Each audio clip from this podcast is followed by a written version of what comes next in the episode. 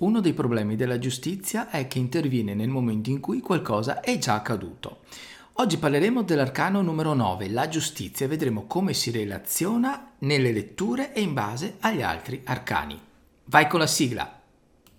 Benvenuta e benvenuto su Aperitivo con i Tarocchi, il podcast di Coach dei Tarocchi. Il mio nome è Alessandro e ho creato questo podcast per tutte le persone che vogliono lavorare seriamente nel mondo dei tarocchi e della cartomanzia. Ma attenzione, questo podcast è strutturato in modo da offrire contenuti molto interessanti anche per chi è semplicemente appassionato o curioso di tarocchi, simboli e coaching. Buon ascolto!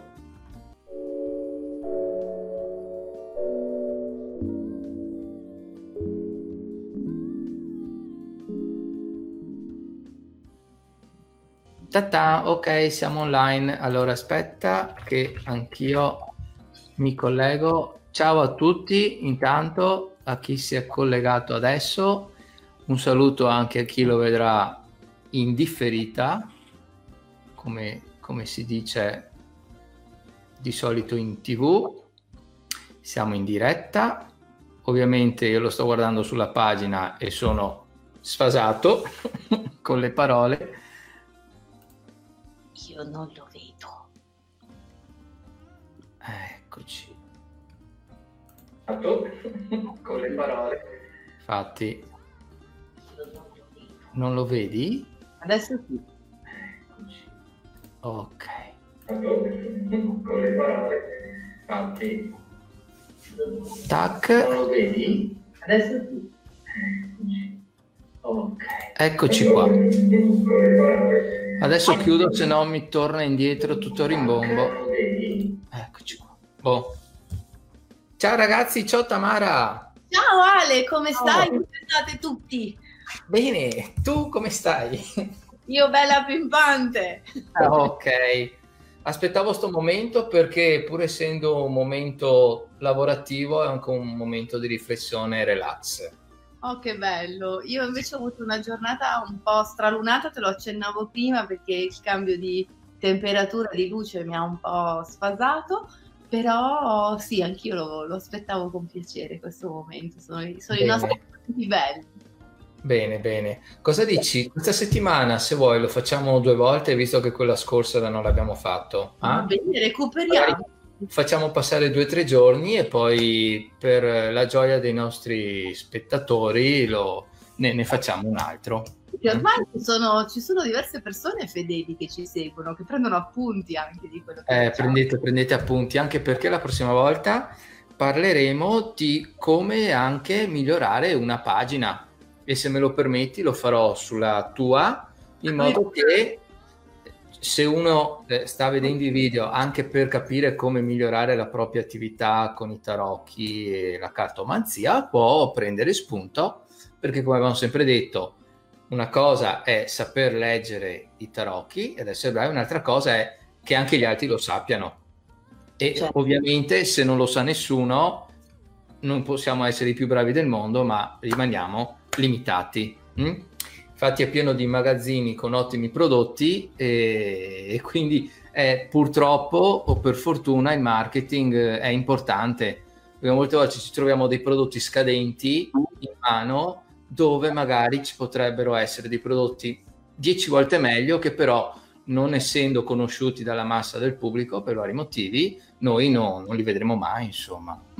Sì, è fondamentale anche questo aspetto, bisogna coltivarlo. Io sì, è un aspetto un po' particolare per chi è di questo settore, no? Perché noi siamo abituati a parlare di sensazioni, di intuito. Abbiamo, se vogliamo, non è giusto quello che sto dicendo, ma permettimelo, siamo abituati a lavorare meno con i numeri, con le statistiche, no? Siamo più abituati a fare altri tipi di cose. E il marketing invece è basato molto spesso sull'analisi, quindi tutto quel che riguarda l'aspetto razionale.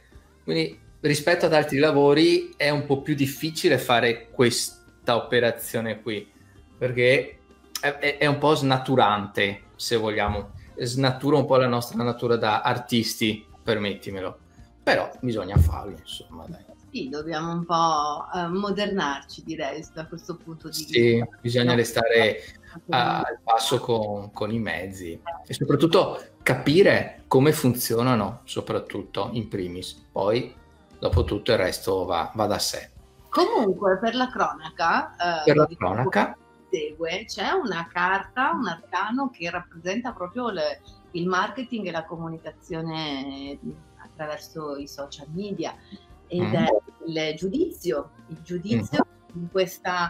che con questa tromba annuncia, adesso ovviamente lo devo trovare, comunque c'è questo angelo grande che con una tromba fa un annuncio, e questo annuncio è proprio la stilizzazione della comunicazione attraverso i social media. Ovviamente è l'ultima carta.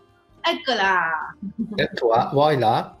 Questo è proprio un modo per rappresentare i social, la comunicazione, il marketing, fare marketing, comunicazione, diffondere la notizia, passare un messaggio. Ecco. Questo, permettimi, faccio una battuta, perché è giusto essere anche un po'... Questo è Facebook, questo siamo noi che facciamo le sponsorizzate, c'è la pubblicità che preghiamo che la gente li veda e ci scriva. E che rinasca a nuova vita. Ecco, Facebook, diciamo che la diretta ci ha bloccato sul più bello. Guarda, ti sei frizzato.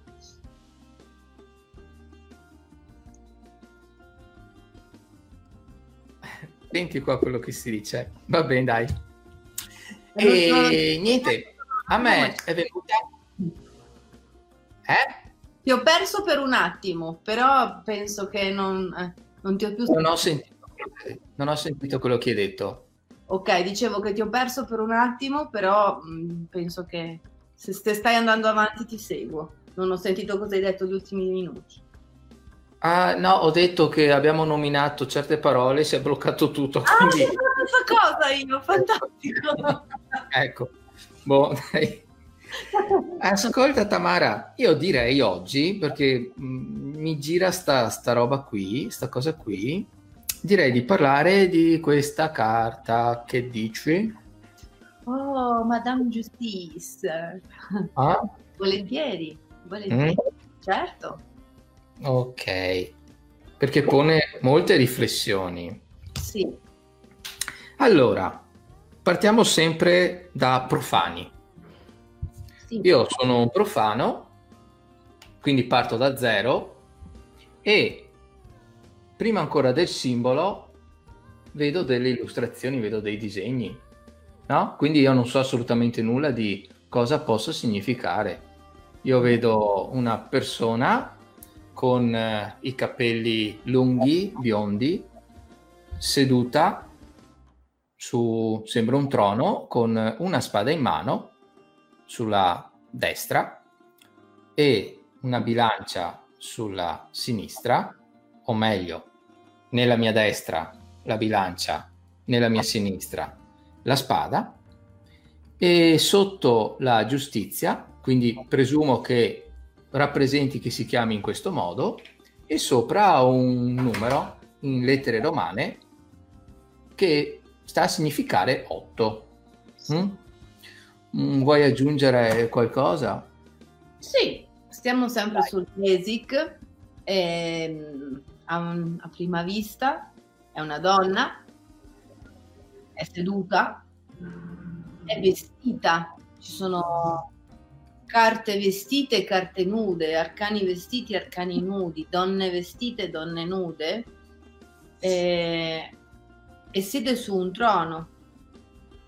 Questi sono già elementi importanti, ed è un numero appunto 8, che è un numero relativamente basso, quindi diciamo che è una carta che io non so se anche tu usi dividere le 21 carte in tre file, 7, 14 e 21. Sì. L'8 è la prima carta della seconda fila, quindi sì.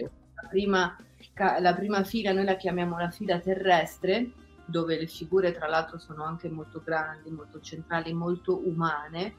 La seconda fila, con cui la giustizia inizia, è una fila dedicata al servizio, si dice, quindi è una fila che rappresenta arcani che hanno a che vedere col servizio per certi versi, e giustizia ci parla anche di servizi, poi vedremo magari di approfondire, però di primo tutto poi ha una corona, ha una collana. Una collana, presumibilmente d'oro, ci sta guardando in faccia, mentre le altre carte guardano in altre direzioni.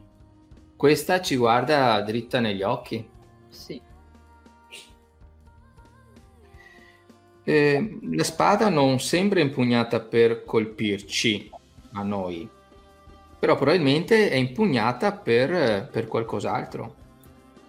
È pronta per tagliare qualcosa perché è verso l'alto, non è appoggiata per terra o all'interno del feretro, si chiama, no? Sì. Se non sbaglio. E la bilancia è in equilibrio. Queste sono le cose che mi arrivano come primo livello, se vogliamo. Poi cosa posso dire? Io direi che posso riflettere sul significato di giustizia, quindi al di là di quello che è l'arcano in sé. E la giustizia mi fa pensare che è un qualcosa che avviene come conseguenza di qualcos'altro. Mi spiego, io non posso parlare di un termine come giustizia se prima non è successo un fatto, non è successo qualcosa. Quindi se mi interviene giustizia vuol dire che è successo qualcosa prima. E non mi fa tornare indietro in quello che è successo. Non me la risolve al 100%. Mi può dare un senso di pace o meno, mi può trasformare il significato dell'avvenimento che è successo, però mi serve a chiudere un cerchio rispetto a quello che è successo. E quindi è una carta che in qualche modo tende a voler far pace, a creare equilibrio, anche se non è detto che ciò avvenga. Quello è il suo scopo. Però non è detto, perché posso trovare che un qualcosa non mi renda giustizia, un avvenimento, una decisione non mi renda giustizia, e quindi quel cerchio si è chiuso, però a livello superficiale, però in realtà non lo è. Quindi in questo caso è anche una carta profonda, perché mi mette in riflessione con me stesso e con i miei valori e con quello che mi succede attorno. Cioè, le decisioni che sono state prese per me sono giuste o meno? Le accetto oppure no? E come reagisco a questa situazione? Tenderà a farmi provare rancore? Adesso scusami, sono partito forse... E passo... Questo è quello che viene solo col termine giustizia.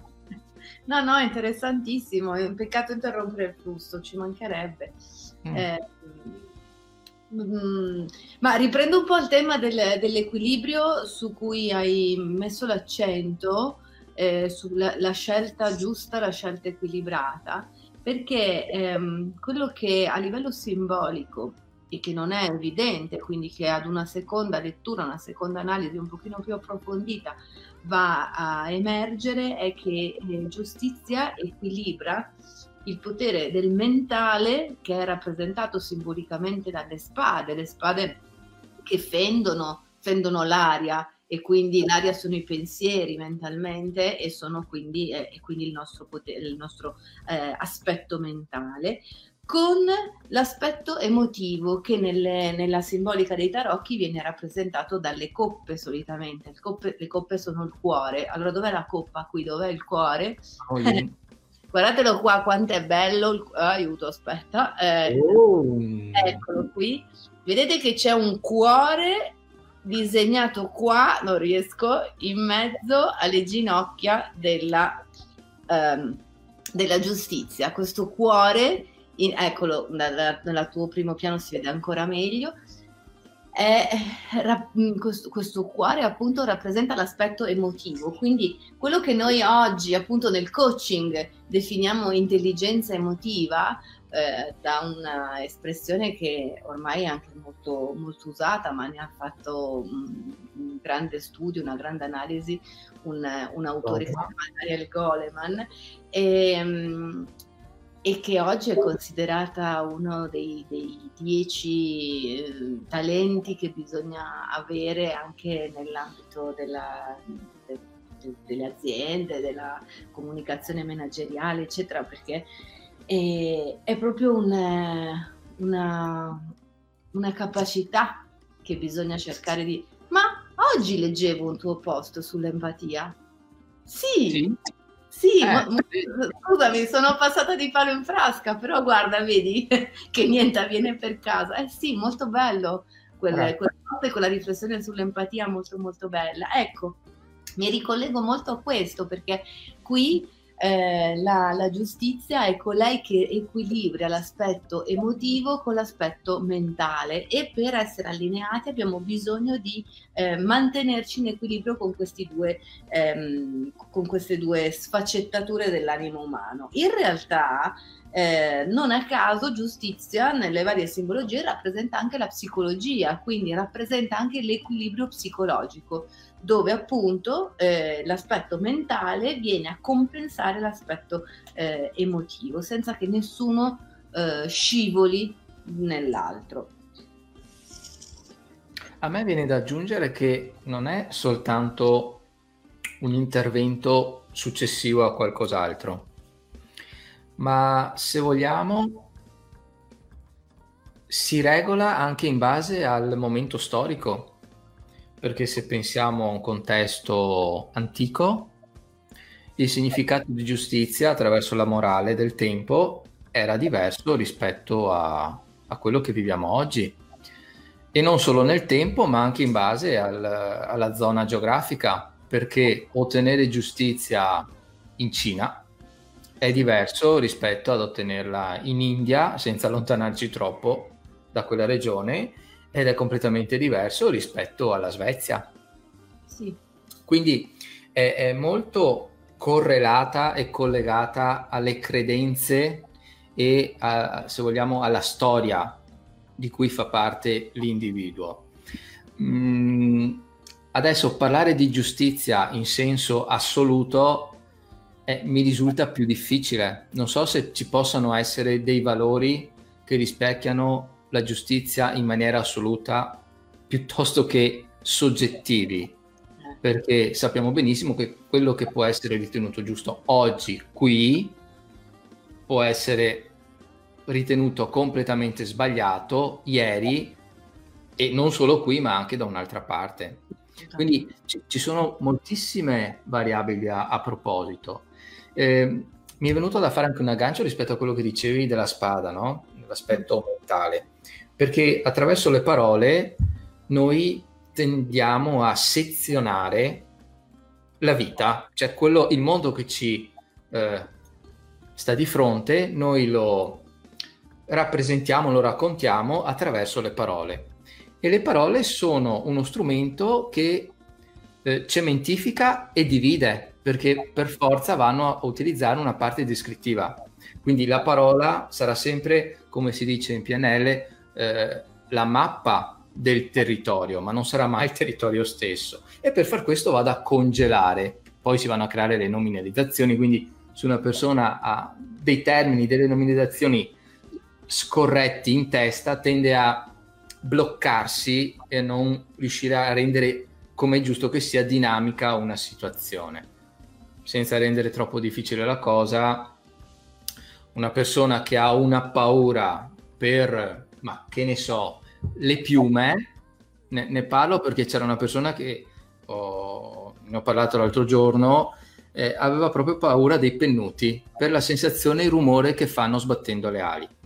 Ecco, innanzitutto non è una paura che può bloccare e limitare la vita, quindi non è una cosa molto importante, però fa riflettere il fatto che è come se la sua mente fosse bloccata, vuoi per un ricordo, vuoi per un'associazione, non lo so, da quella dinamica lì.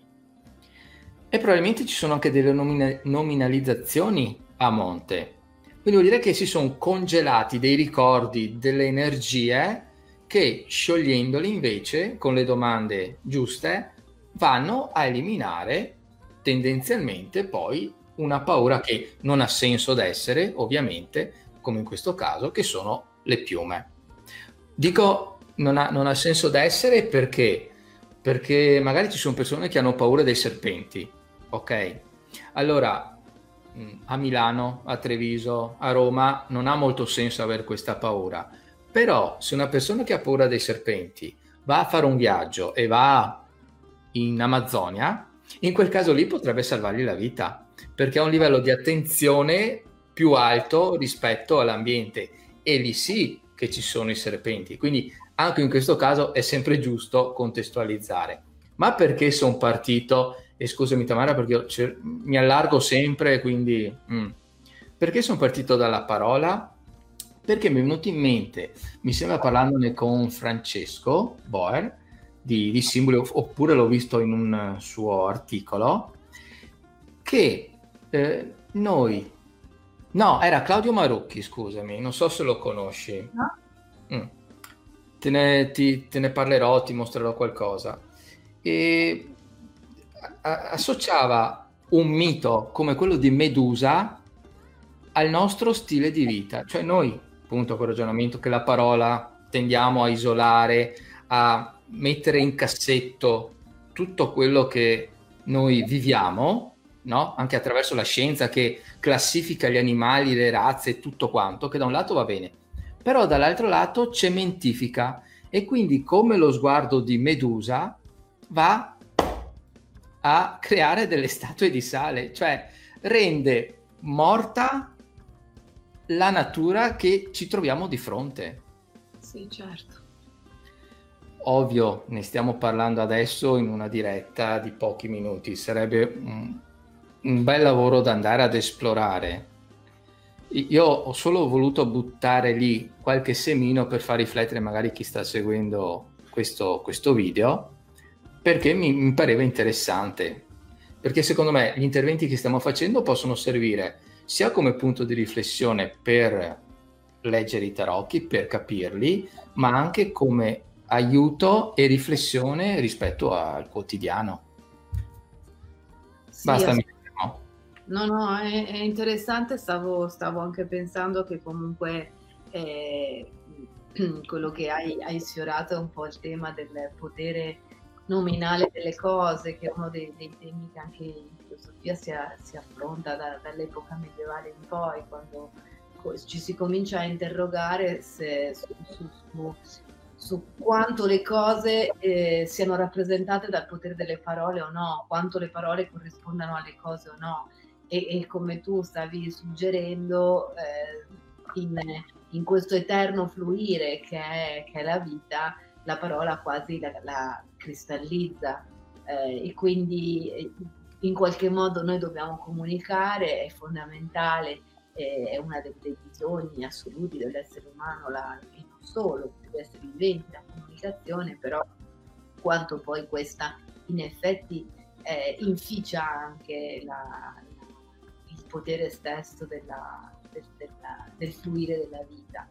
Nel momento in cui è un tema filosofico su cui ci si interroga tuttora, per stare nel flusso quanto dobbiamo affidarci alle parole. Ecco, io lo renderei un pochino più snello questo ragionamento, pensando proprio che a volte dobbiamo essere duttili, e tra l'altro penso proprio a giustizia, no? In questo caso ha a che vedere anche con questa carta. Questa carta rappresenta l'agire correttamente, rappresenta termini legali, ovviamente, come dice la parola, ma rappresenta anche una donna dal forte potere, una donna carismatica, una donna autorevole, una donna che decide per gli altri, rappresenta una donna che fa un mestiere, magari che ha a che vedere con la giustizia, con la burocrazia, però una donna che a volte diventa un po' troppo, appunto, autoritaria, diciamo così. Questo compare nelle mie letture quando l'arcano si presenta a rovescio. Quando l'arcano è rovesciato c'è un eccesso di uso del potere, di uso della parola, della parola del potere. Questo è uno degli scompensi, diciamo, che può emergere quando giustizia è rovesciata. Giustizia è poi la compagna dell'eremita, e quindi è una figura femminile che ti accompagna alla saggezza, che ti accompagna alla ricerca, come se attraverso la ricerca interiore e la saggezza siamo nella nostra giusta fluire, siamo nella nostra giusta direzione e siamo equilibrati con noi stessi, sì. Vanno insieme, non a caso sono anche numerologicamente avvicinate, perché sono l'8 e il 9. E infine, dicevo prima, giustizia ha una corda. Questa corda è interessante perché oltretutto le corde ritornano spesso negli arcani, negli altri arcani, perché abbiamo corde nel 15, nel Diable, abbiamo corde che legano, che le diable legano, vincola. Questa corda però è una corda che non lega, a differenza di quelle delle diable. Questa corda è una corda che c'è, che lascia il segno, che è presente, che sta al collo quasi come un cappio, ma come un cappio libero. Quindi è una scelta libera e consapevole. Ecco perché non è una corda che vincola, ma una corda che si è liberata dalle maglie e dai vincoli. Sì, e mi verrebbe da aggiungere, come giustamente hai fatto notare, il legame con l'eremita, che non c'è giustizia solo con l'intelligenza, solo con il raziocinio, perché altrimenti ci viene in mente l'immagine di Salomone. Sì. Con le due mamme che volevano il bambino, e se uno dovesse fare un ragionamento e rendere giustizia salomonica, dovrebbe dividere il bambino a metà, no? Certo. E invece bisogna agire con intelligenza, ma e anche soprattutto con saggezza, che è un livello di consapevolezza ulteriore. Non a caso, appunto, l'eremita arriva dopo. Sì, aggiungo una cosina, Ale, se mi permetti, che comunque svincoliamoci dall'idea che spesso mi capita anche nelle letture, emerge questa cosa sempre come giustizia rovesciata, che a volte ci crediamo nel giusto solo perché appunto perché dividiamo le cose equamente, perché operiamo secondo la legge, perché operiamo in maniera lecita. In realtà questa carta non parla di giustizia legale, se non in termini semplici e superficiali. Ad una lettura così veloce, pragmatica, parla di questo, ma una lettura più profonda, questa giustizia parla del quello che nelle filosofie orientali, che i buddisti chiamano il Dharma, parla del nostro profondo senso di giustizia, ciò che è profondamente giusto per noi. E questa, tra l'altro, spesso è l'incipit con cui molti consultanti, quando li guido nel costruire la loro domanda, la loro consulenza tarologica, aprono la loro richiesta. Cioè non sanno mai come chiedere, se questa cosa possono farla o non possono farla. Allora quello che dico sempre è: chiediamo al tarot se una cosa è buona e giusta per noi, e tantissime volte il tarot risponde con, in chiusura, questa carta qui, come a dire: è giusto. Anche se è giusto, per esempio, facciamo un esempio, è giusto mentire a mio marito su una questione, anche sul fatto che sto frequentando una persona. Mettiamo proprio un esempio di consulenza, se vogliamo, anche molto banale, molto così però sono cose che capitano, sono temi all'ordine del giorno, ahimè, quindi potrebbero, le carte che potrebbero uscire sono, si parla di giustizia, si parla dei diavoli, la bugia, il marito, l'imperatore, l'eremita, il papa, la coppia, giustizia e l'eremita. Ecco, allora è giusto mentire. Quando in questo caso, ovvio che dovremmo dire no, non è giusto mentire, quindi ci atteniamo a quello che è il buon costume, l'etica, la legalità, eccetera. Eppure a volte capita che il tarot risponda è giusto che tu menti, è profondamente giusto. Allora che senso ha questa carta qui? Che senso ha questa giustizia? È ciò che è profondamente giusto analizzando il caso sia dal tuo punto di vista che dal punto di vista delle persone che a questo tema sono connesse. Ecco quanto diventa poi incisiva la risposta del tarot, profonda, perché non è semplicemente giusto perché si fa o perché non si deve fare, ma è profondamente giusto perché è ciò che è meglio per te e per le persone che sono connesse a questa situazione. Ecco, ci rendiamo conto di che strumento abbiamo di fronte, che va oltre la giustizia, che va oltre la dimensione, la prospettiva umana, ma ci risponde in una dimensione molto più alta. Certo, anche perché quando noi diciamo, pensiamo di aver ragione, molto spesso è perché non vogliamo vedere o non abbiamo mai visto gli altri punti di vista, perché comunque noi abbiamo solo una piccola parte delle informazioni di un qualcosa che accade o che abbiamo vissuto. Certo. E comunque lo interpretiamo attraverso le credenze, i valori e tutto quello che ne viene. E quindi riuscire a percepire un senso di giustizia o meno ci mette anche nelle condizioni di dover osservare meglio gli altri dettagli. Ed è proprio questo uno dei lavori con cui noi aiutiamo le persone, no? È far osservare i dettagli e far riflettere meglio sui fatti, dove magari ci sono persone che non vogliono vedere o non vedono proprio determinate situazioni e per far questo sono costrette a fermarsi, scendere dentro, rielaborare e di vedere la stessa identica realtà però in un altro modo. A me viene da fare un altro esempio comunque banale, che ci sono persone che trovano sempre la stessa tipologia di partner e poi si lamentano.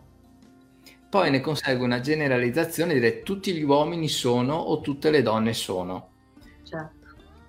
E la vivono in maniera, ho notato, molto veloce, nel senso che cambiano continuamente partner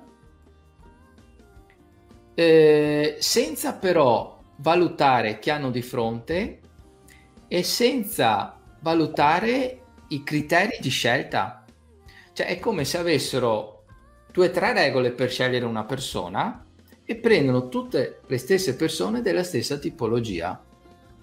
Ma questo dipende sempre dal fatto che siamo scritti e iscritti dentro degli schemi esistenziali e ripetiamo, Freud parlava di coazione a ripetere, ripetiamo degli schemi e se non diventiamo consapevoli di questi schemi continuiamo a finire dentro la stessa cosa. Ripetere in loop. Certo, quindi questo è l'uso migliore che possiamo fare in assoluto del tarot, quando lo usiamo per individuare dentro che schemi siamo. È proprio per questo, scusami, che è utile avere una persona che ti dia il giusto feedback, perché molto probabilmente da sola quella persona non ce la fa, ma non perché lo fa apposta, non lo vede, non ha gli strumenti che gli permettono di vedere queste dinamiche, non gli permettono di vedere quelle regole.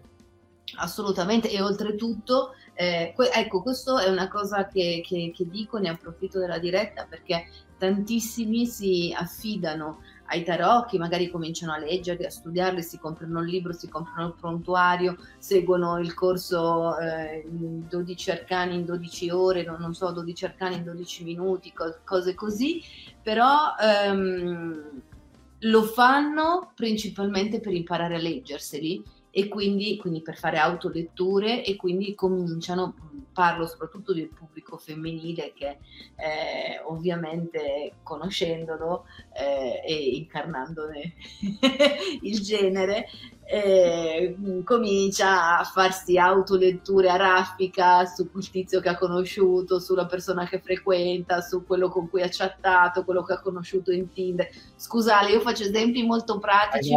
Sono quelli che arrivano, no? Ecco, allora l'autolettura non va bene. Lo so che dico una cosa controcorrente, so che non fa piacere perché voi dite: ma come? Io le voglio leggere apposta per fare le autoletture. Le autoletture vi fanno entrare in proiezione, vi fanno vedere quello che volete vedere, vi fanno credere quello che volete credere. L'autolettura, se mai si fa dopo tanta consapevolezza e conoscenza dello strumento, quando si ha veramente quella capacità di discernere l'io dal sé. Ma questo è un percorso profondo che implica non solo lo studio approfondito del tarot, ma anche un lavoro profondo su se stessi, di consapevolezza e di crescita personale. Ciò detto, è importante, come dicevi tu, affidarsi ad altri per conoscere gli schemi dentro i quali siamo, quando si vuole fare uno studio più approfondito del sé e quando si vuole fare un uso più giusto, visto che parlavamo di giustizia, del tarot.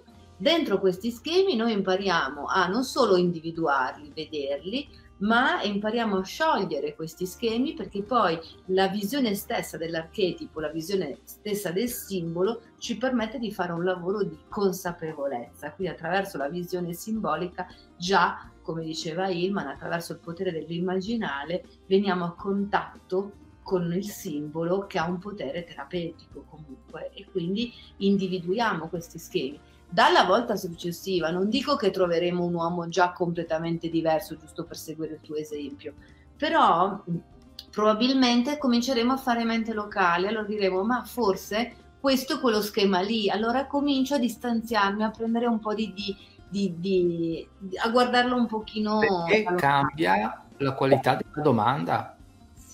E la domanda è fondamentale se vuoi avere la risposta giusta. Se io nel computer do le informazioni sbagliate, mi arriverà sempre la stessa risposta, la risposta sbagliata, in assoluto.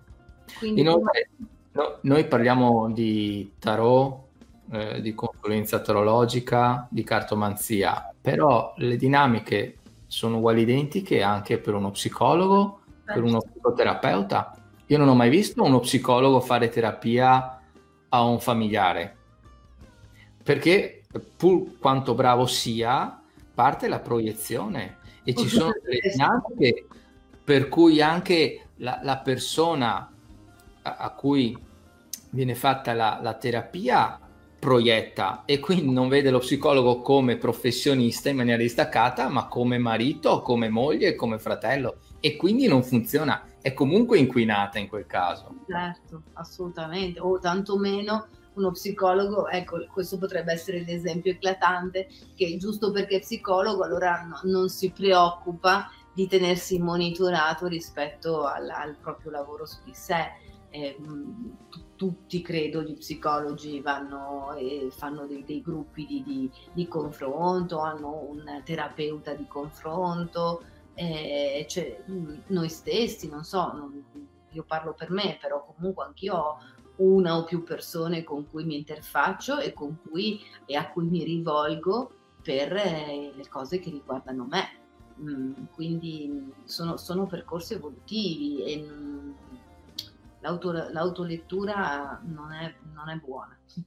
Sembra Alpi Tour, vacanza per te. No. No buono.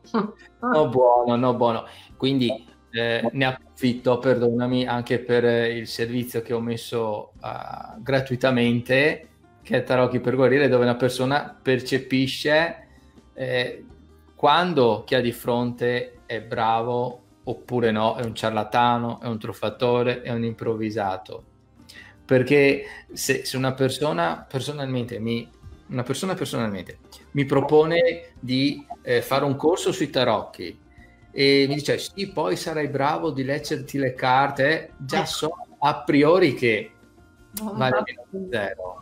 Già lo so, ma non perché lo dico io, ma glielo direbbe qualsiasi professionista, non solo tarologo, non solo cartomante, ma qualsiasi professionista che fa consulenza, ma anche il semplice, permettimi tra virgolette, coach piuttosto che il console, senza parlare di psicologi o psicoterapeuti. Esatto, vale anche per loro, appunto. Se faccio un percorso di coaching non me la canto, me la suono da solo, mi rivolgo ad una persona che mi possa aiutare, è la stessa identica cosa, perché lo sguardo dall'esterno ci aiuta ad entrare più analiticamente dentro noi stessi e a farci vedere le cose da fuori. Questo è fondamentale per mantenerci lucidi. Certo. Quindi, tornando alla giustizia, vogliamo aggiungere qualcosa? O la chiudiamo così, perché comunque abbiamo messo tanta carne al fuoco, eh? Ma sì, insomma, diciamo che è una carta, secondo me, appunto, sì, abbiamo messo tante cose, abbiamo detto tante cose, però per quello che mi riguarda, diciamo che ha l'assetto anche un po', no? Dell'imperatrice, sì. Anche l'imperatrice sta sul trono, anche l'imperatrice è seduta, è una donna, è vestita. Ecco, queste donne di potere, poi ne parleremo magari, no? Un giorno. Però appunto, quello che a me, eccola, sì. Eccola. Cambia il trono, cambia lo scranno su cui stanno sedute, la imperatrice ha uno scettro e un'aquila, sì. E, però vedete che anche imperatrice è collegata a, imperatrice è colei che pensa, è colei che ha a che fare col pensiero, e, imperatrice è colei che struttura idee, che congettura, che progetta, eccetera. Quindi l'aspetto del mentale in qualche modo torna in queste donne, uno appunto l'arcano 3, l'altro l'arcano 8, dove entrambe sedute, entrambe caratterizzate da queste figure di potere al femminile, sedute su uno scranno, in particolar modo giustizia con la spada e l'imperatrice con lo scettro e con l'aquila, che indica proprio l'attività dei pensieri. Anche qui aquila, vola, aria, quindi elemento aria, quindi pensiero. Anche questo è un modo, vedete come procede per simboli il tarot: aquila, pensieri, volatile, quindi un modo per rappresentare il mentale. Altra figura che mi viene in mente a cui collegare il tema del pensiero è, altro arcano, è la ruota della fortuna. Vedete che ha l'esserino qui, la scimmia, anche lui ha due ali dietro, come sono un po' quelle dello scranno della giustizia. Tu stai lì con quella, che io metto questa, ok? Quindi le ali dietro, e anche questa carta ha dietro comunque delle ali rosse, mettiamola così, e spada con spada. Quindi anche qui, se nella numero 10, se nell'arcano numero 10 è la carta che rappresenta la gestione del mentale, nell'arcano numero 8 rappresenta l'equilibrio tra il mentale e l'emotivo.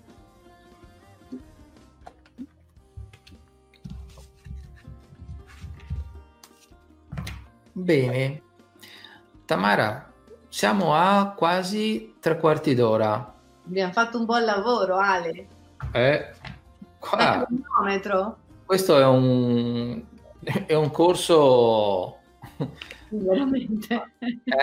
No, perché adesso rendiamoci conto anche delle informazioni che ne escono. Sì. È una cosa non da poco. Sì. Sì. Bene, allora cosa dici? Salutiamo tutti? Certo. Ok, ricordiamo come raggiungerti, cosa fai, quali sono i tuoi servizi. Allora, mi trovate su Facebook, Tamara Vannucci Consulenze Tarologiche, mi trovate in internet con tamaravannucci.it, Cosa faccio? Sono una tarologa, faccio consulenze tarologiche, faccio percorsi di coaching tarologico, per cui se hai dei dubbi, se hai bisogno di fare chiarezza, se hai bisogno di sciogliere delle questioni che ti stanno a cuore e che non sai come affrontare, con una semplice, tra virgolette, consulenza tarologica di mezz'ora o di un'ora, io di solito procedo per sessioni o di mezz'ora o di un'ora, si può fare la domanda e il tarot è sempre generoso nel rispondere, e l'idea è quella di lasciare il consultante sempre con un senso di leggerezza e di giustizia nel sapere che va a fare la cosa giusta per lui. Bene, Tamara, brevemente spiego anch'io come potete trovarmi. Ho la pagina Coach dei Tarocchi oppure il blog coachdeitarocchi.it. Io mi rivolgo principalmente a due tipologie di persone: chi vuole intraprendere questo percorso per lavorarci, quindi vuole diventare tarologo o cartomante, soprattutto nel web, quindi non imparare a leggere tanto le carte, ma a come farsi pubblicità, e anche per aumentare il livello di consapevolezza di chi chiede un consulto, di chi vuole farsi leggere le carte, per individuare una persona brava, un consulente bravo, da uno invece che probabilmente ci mette nella cattiva strada. Quindi se di fronte ti trovi una persona che ti dice tornerà fra un mese, perché sicuramente, e non ti fa ragionare sulle domande giuste da fare, quindi fondamentalmente non ti dà una risposta senza farti fare un lavoro su te stesso, senza farti riflettere, sono indizi di no buono, ok? E quindi anche in questo caso ci riconduciamo alla carta della giustizia. Bene, allora un saluto a tutti, ciao Tamara, e noi ci vediamo alla prossima. Ciao, buona serata. Ciao.